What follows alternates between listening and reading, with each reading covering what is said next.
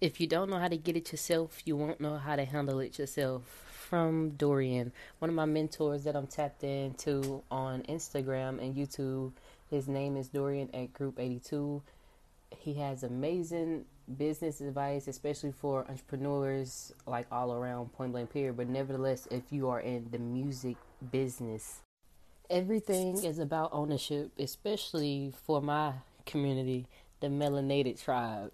It's all about ownership, not wanting to be underneath somebody, waiting on them to have to write off on you and waiting on your checks. We want to be the one writing off the checks.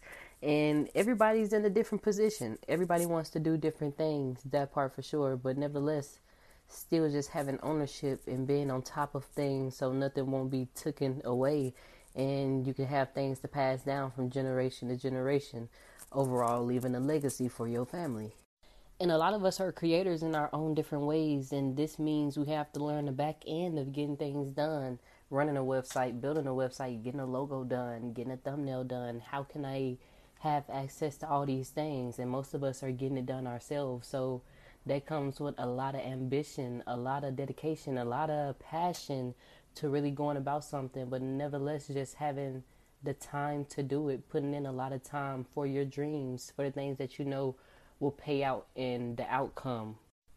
So regardless of who's not paying attention right now, who's not listening to you, who's not giving you the attention or what it may be, you doing this because this is sort of like your calling. This is something that you feel called to do. This is your passion. This is something that you love to do.